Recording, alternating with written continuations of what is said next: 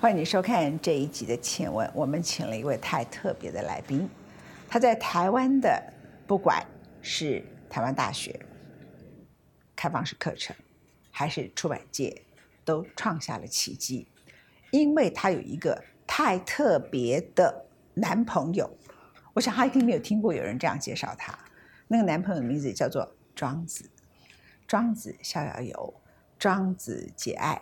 然后他在大学里头讲起庄子，我们那个年代听到庄子觉得老头子，他却把庄子说成一个让你觉得好像在爱情里头充满了智慧、风流倜傥，例如一个法国情人一般。我们今天现场欢迎在台湾大学以及在台湾的所有开放式课程以及最近出版界最受欢迎的蔡炳明教授。Hello，你好，文倩你好。我跟蔡炳明关系好特别，我们两个是邻居。然后他一身武术，他家里是开中药的，你们是很特别的那种，很古老的一种传承。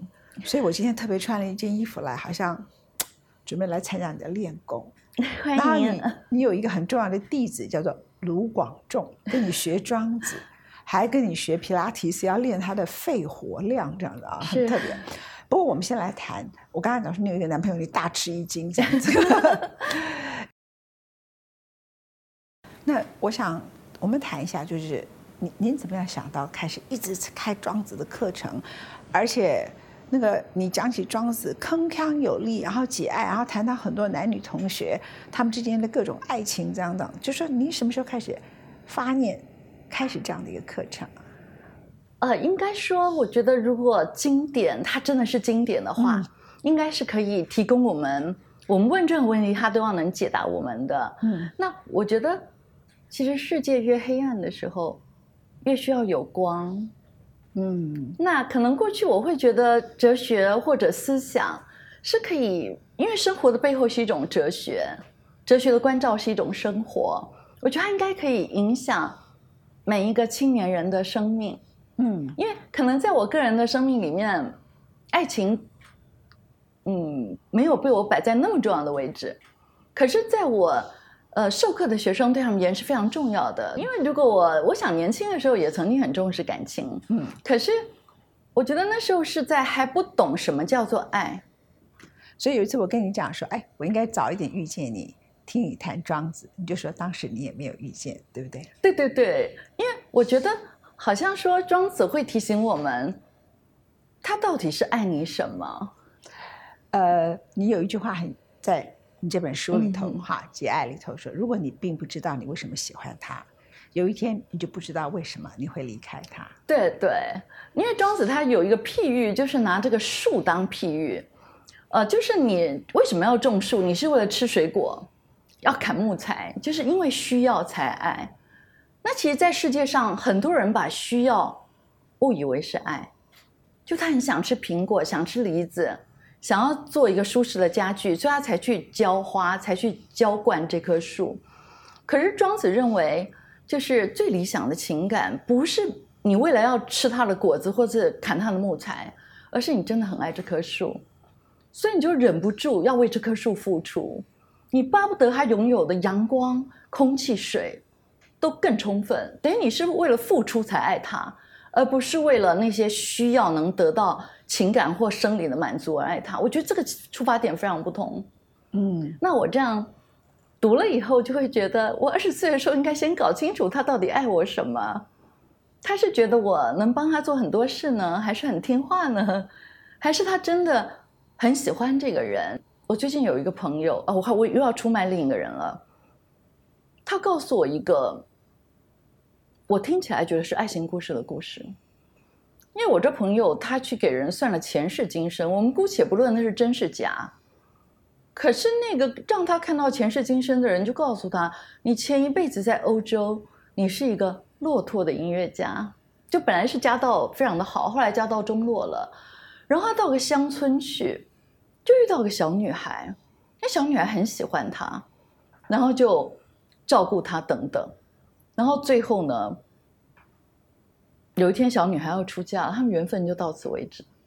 可是那一辈子，他们就是一个落拓的老音乐家跟一个小女孩，小女孩到他家里帮他整理，就是那种小女孩看到这个音乐家这么的忧郁，她很舍不得，所以她很希望带给他快乐。然后当他做完这个催眠之后，那个催眠师问他说：“那你知不知道这小女孩今生就在你身边？”他说：“我知道，那就是我母亲。”嗯，其实我那时候听到这故事的时候，我我非常动容，因为他说那个小女孩那一辈子很希望她很开朗的这个遗憾，今生他用基因来教给她，让她开朗。嗯，哦，我那天听完这故事以后，我忽然间觉得，好多年前我那朋友告诉我，最大最伟大的爱情就是母爱，其实不是一个错解。它是对解。对，因为就爱而言，其实它在我们说，当他爱到最深处，就是付出嘛，对无所求。对，他应该是没有亲情、友情、爱情，其实他最高阶的都是付出。那你还敢爱吗？敢啊！我举一个例子来说，你像一个爱情的 idol，呃，你应该要懂得庄子的《逍遥游》。你碰到爱情的挫折，呃，碰到爱情的很多处理模式，你保证当你陷入爱情那样的一个陷阱的时刻，你自己有能力用庄子逍遥、庄子解爱去化解它吗？你觉得现在好很多？啊，当然当然，啊，因为我觉得它是一个学习怎么爱的过程。嗯因为我如果回头看我认识庄子前跟不认识庄子，我刚刚只是讲一开始你没有搞清楚那到底是什么样的爱。对，还有，我觉得可能我年轻的时候也跟一般，嗯，所有谈恋爱的人一样，可能在感情里面你会很想取悦对方，你希望他是开心的，你他如果生气，你希望他赶快不要生气。可是我觉得学了庄子以后变得非常不同，哎，那应该怎么样？就是一旦你决定跟一个人变成很好的朋友或者情人，你要用了解来取代被认同。了解取代别人，你你想要不断了解对方，而且你想让对方了解你，而在这个了解的过程，呃，简单讲，我希望我成为他在天地之间的头号知己。我就真的很爱一个人的时候会有这个想望，因为你每多认识一点，都觉得，哎，好可惜，我以前不知道这个人如此动人，你会想多知道一点。那如果说越越了解，才可能越爱。其实西方有一个很惊人的，我觉得很，我听到的时候我觉得很讶异，他就挑了那个好多的感情非常好的夫妻，可能都已经七老八十了，嗯哼，然后就问这些感情最好的夫妻，如果回忆他们一生的激情，他们最怀念的是哪一段？其实我们在看到答案以前，大家猜二三十吧，就答案是五六十。Of course，嗯因为他慢慢告诉我们说，因为人的了解真的是十年有时候也完成不了。或者是说你必须年龄大到一个程度，你才足以了解对方，又了解你自己。对，然后越成熟的感情，其实越五六十之后。可是人的激情往往是跟着荷尔蒙，是在二三十岁或十几岁的时候，对不对？嗯是不是如此？对，所以如果他们成为一对 couple 一直下来，初期可能是别的，后来反而他们的感情一直经营下来，到五六十岁的时候，他们觉得是最 romantic 的时刻，而不是很年轻的时候两个一相遇就有强烈的生理激情的时刻，这样对吗？对。那我觉得 另一点是说，可能我年轻的时候会觉得，那这个人是他嘛，会有那种真命天子的概念，就受到欧洲浪漫主义的影响。嗯嗯嗯所以我觉得我那时候很可笑，我那时候就是第一次跟某人约会，就发现哎，我左手的食指跟他左手的食指一样的地方有一颗痣，我就马上觉得是他了。哎这回头看太可笑了，你知道吗？啊因为这不是重点。嗯，那你不我要可能为了一个食指的挚爱一个人呢、这就是你心里有那一种命中注定的概念。嗯，可是等你学习了庄子，你学怎么爱的时候，其实你不是要遇见一个人，你是要遇到一个你真的够喜欢的人，然后培养你跟他之间的感情。所以这个很重要。我们分两种，一种就是很短的时间里头一见钟情，激情非常强的，他反而有时候感情难以维持。嗯因为其实你们两个是不怎么了解对方，是。然后有些你自己性格里头的某些脆弱，或是某些需要，你把它记入后在对方身上，所以你不是在付出，你是在需要，在那个需要的过程里头产生你强烈的激情跟渴望。对，可是这个是会慢慢随着你跟他越来越近，或者你需要一旦被满足以后，其他的问题就会跑出来，对吧？是我最近有一个女学生，她在反省她自己，我听了觉得荒谬至极。嗯，她说她男朋友最近非常生气，我问她为什么，她男朋友发现，当她男朋友跟她说话的时候，她常晃神，然后她记不住她男朋友说的话。嗯，可是呢，她男朋友能记住她讲的所有的话。她男朋友因为这样常常暴怒。后来我跟她说，这太不合理了，因为每个人体力跟记忆力是不一样的。嗯而且你长得这么美，任何人听你说话可能比较容易记住。嗯那你男朋友如果对你而言没有这样的吸引力，他怎么能要求一样呢？嗯，那我觉得庄子叫我们莫得其偶，就不要对立。然后他说，莫得其有，嗯，然后得其环中，就你站到轮子的中央来。得其环中。嗯有时候我们靠自己很近的时候，觉得自己好委屈哦。我觉得我学了庄子以后，最大的进步就是，因为我以前可能是那种态度比较良好的人，可是我在内心会委屈自己。，OK，可是我现在就态度良好，也不会觉得委屈。这是你的修养，你的教养，然后不成就认为你是一个 better woman，对不对？呃也不需要 better，就是说你就认为这件事情就是逍遥游嘛，对不对？有时候你刚好碰到应该是是对而且我心里一直有等于庄子教了一些方法，我会在生活中实践。比方说，无听之以耳，听之以心，就你不要用耳朵听，因为如果你用耳朵听，你看到那个人怎么，或者你看他的行为，你执迷于五官，你就想为什么他执迷五官，执迷于五官，你的感官，然后你就想说，这个这个人跟你吃饭为什么一直划手机，或这个人现在为什么连吃饭都不找你了？嗯你会很生气。可是如果你庄子说无听之以耳，不要用耳朵听，要用心听。那我听之以心，体谅他，我会想，那天好像他没吃早餐，没吃早餐的时候，我要求他做什么事情，他有点生气，我不够体谅他没吃早餐，这是一种体谅。那我觉得我教庄子教越久，当然年纪也越大。我觉得我一样发生了那种为什么那个人忽然间怎么样了？我觉得我那个应变的能力，透过庄子的方式是越来越强，或者说我会去回想，就是我们在诗歌里、在书里面、课程里面会讲到那种海誓山盟。那很多人因为曾经有一个人跟你说他永远爱你，可是最后没有，你就非常难过。可是如果以庄子的理论的话，你听之以心，其实你明白的是在二零二零的七月的某一天的黄昏，他在那个走廊那一刹那，他真心想要永远爱你，嗯哼所以你就不会执着在那个数字。他不是爱我九十九年吗？怎么九个月不到就跑了？你就会非常受不了。嗯那我觉得有时候这些经典会让你改变你看待一个人的方式，而且我觉得庄子的教育跟传统儒学的教育有很大的不同。完全相反。他不要你每个人守一样的规矩，他非常重视差异性。嗯他非常重视差异性。他说，对方如果是婴儿，你就要像婴儿跟他互动。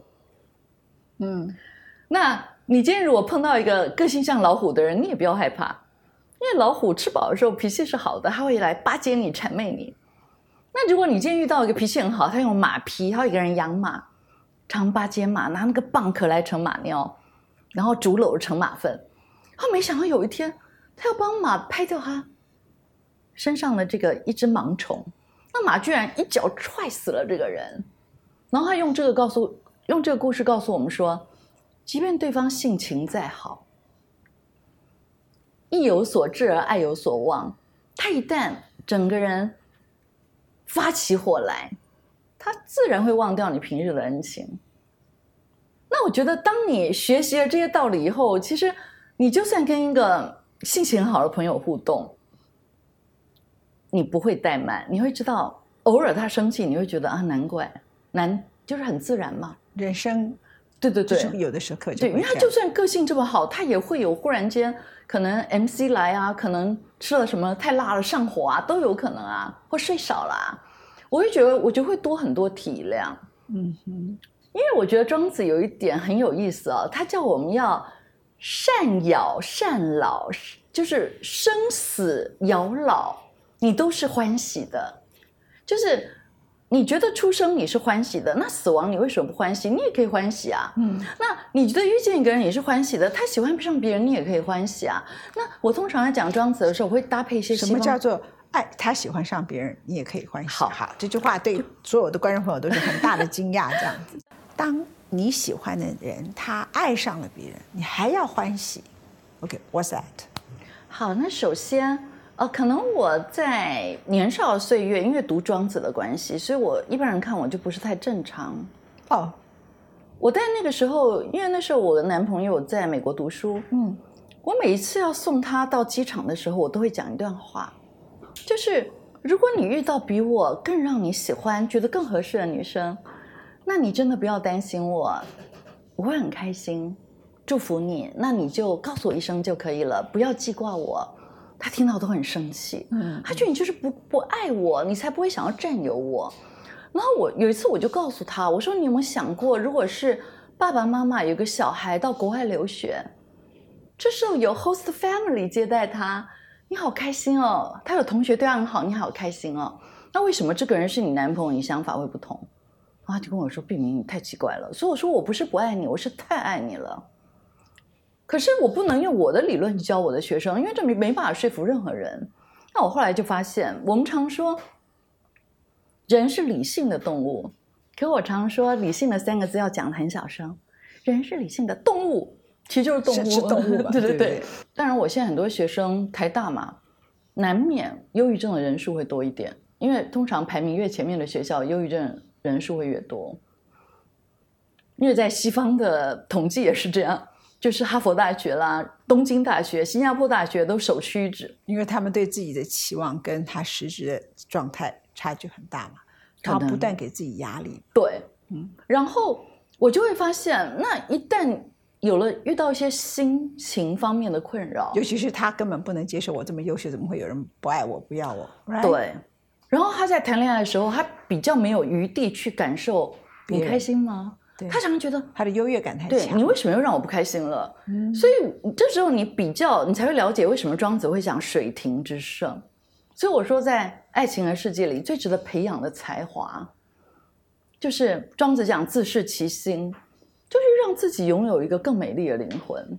如果有一个人，他是脾气不好，但是很爱你，忠诚度很高，嗯，这第一个。第二个是脾气很好，但忠诚度不高。对，他爱你也爱别人。那第三个当然是脾气又好，忠诚度又高。那你会选哪一个？结果很多人答案同我都不同了，你会选哪一个？我觉得庄子他有一个非常精彩的一个论述，他讲到招式之古琴，就是古代一个非常会弹琴的人，他一般人都在乎他的琴艺，就专业能力。他可是他在乎的是招式之不古琴。这个人在不弹琴的时候，他是什么样一个人？他是能体谅的人别人的吗？能包容别人的吗？是心平气和的吗？是有爱的吗？是很势利的吗？就是他在乎的是这个人的样子。才气的另外其他的东西。对但我们太在乎一个人的某一种能力。对子嗯，当你太在乎一样东西的时候，你一定会忽略其他的。我才会说前面的酝酿期很重要，你不要被一个激情立刻感动，然后就跟那个激情就走进去了。是你在某个时间里头，因为你写的三个人都是你喜欢的，那既然这三个里头啊，你还在挑选，就让挑选期的时间长一点，酝酿长一点，看看哪一个是你愿意付出的，它有哪些东西是你讲了，它是一棵树，你让这个树长得更漂亮。你觉得我的答案对？我看到他好几个人，你自己就给我把我的答案按了一个赞，表示你觉得这个嗯不要执着，对不对对对为什么？因为其实文倩，你刚刚讲这例子，我觉得现在你学生非常需要知道。你知道现在很多什么草食男、什么佛系女那种，他们其实不太容易开始感情，然后只要一个人对他好一点，他就觉得啊，那就只要他没有劈腿、没有犯错，我就不应该离开他。嗯这种年轻人很多。那我觉得很不好的是说，然后一旦他在感情里面失败了，他就会告诉我说：“老师，我觉得我不适合谈恋爱。”他就把那个女生当成全世界的女生。嗯，那您刚刚讲的那例子，如果有这个智慧，他就知道三个都维持是好朋友，进一步了解，用长一点的时间来观察。那不然的话，他会变成井底之蛙，他只留下其中一个人，然然后他觉得天空这就是全部的天空，他不知道他是一只蛙。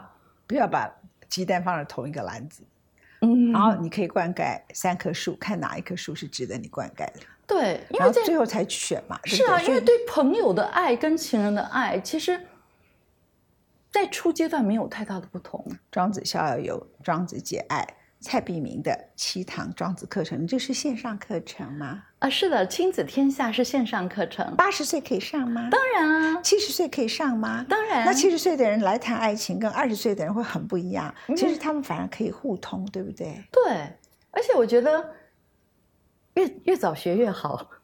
我觉得庄子教我最重要一件事情，在爱情里面，就是只有我要定的心，就我有一个心情是我蔡碧明一定要有的心情，没有我要定的人。只有我要定的心，那所以你把自己的心爱护好，而你也不可能无限的付出嘛。所以你在付出的过程中是为了你那个心，所以你的心是跟着你的付出一起成长的，对不是用委屈的方法去付出。对，那很谢谢你在这个时刻给所有的人可以上这么一堂课程，感激感激。谢谢文倩，哎。庄子讲感激用什么字眼讲？可能微笑，那我们俩都微笑结束。OK，拜拜。谢谢文倩。